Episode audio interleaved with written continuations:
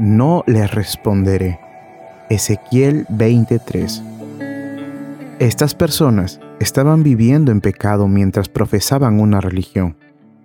Tales personajes son singularmente detestables a los ojos de Dios. Él no les permitirá tener ninguna comunión con Él. Si mi corazón se hubiera fijado en la maldad, el Señor no me habría escuchado. Del que no presta oído a la ley, hasta su oración resulta repugnante. ¿Son sinceros nuestros corazones? ¿Son consecuentes nuestras vidas? Si amamos el pecado, si vivimos en pecado, si podemos inventar excusas para pecar, Dios no tendrá comunión con nosotros. Él dice, lávense, límpiense. El pecado es la contaminación del alma. La santidad es la purificación del alma.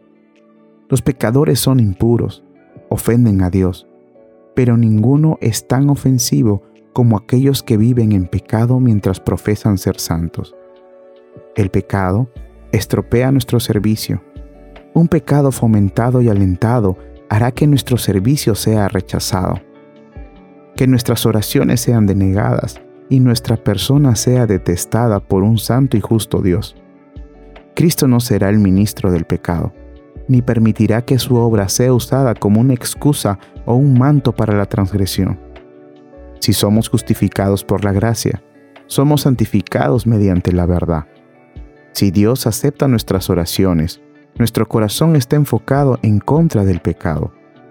Amado, si estás tentado a consentir el pecado, recuerda que Dios dice, no les responderé.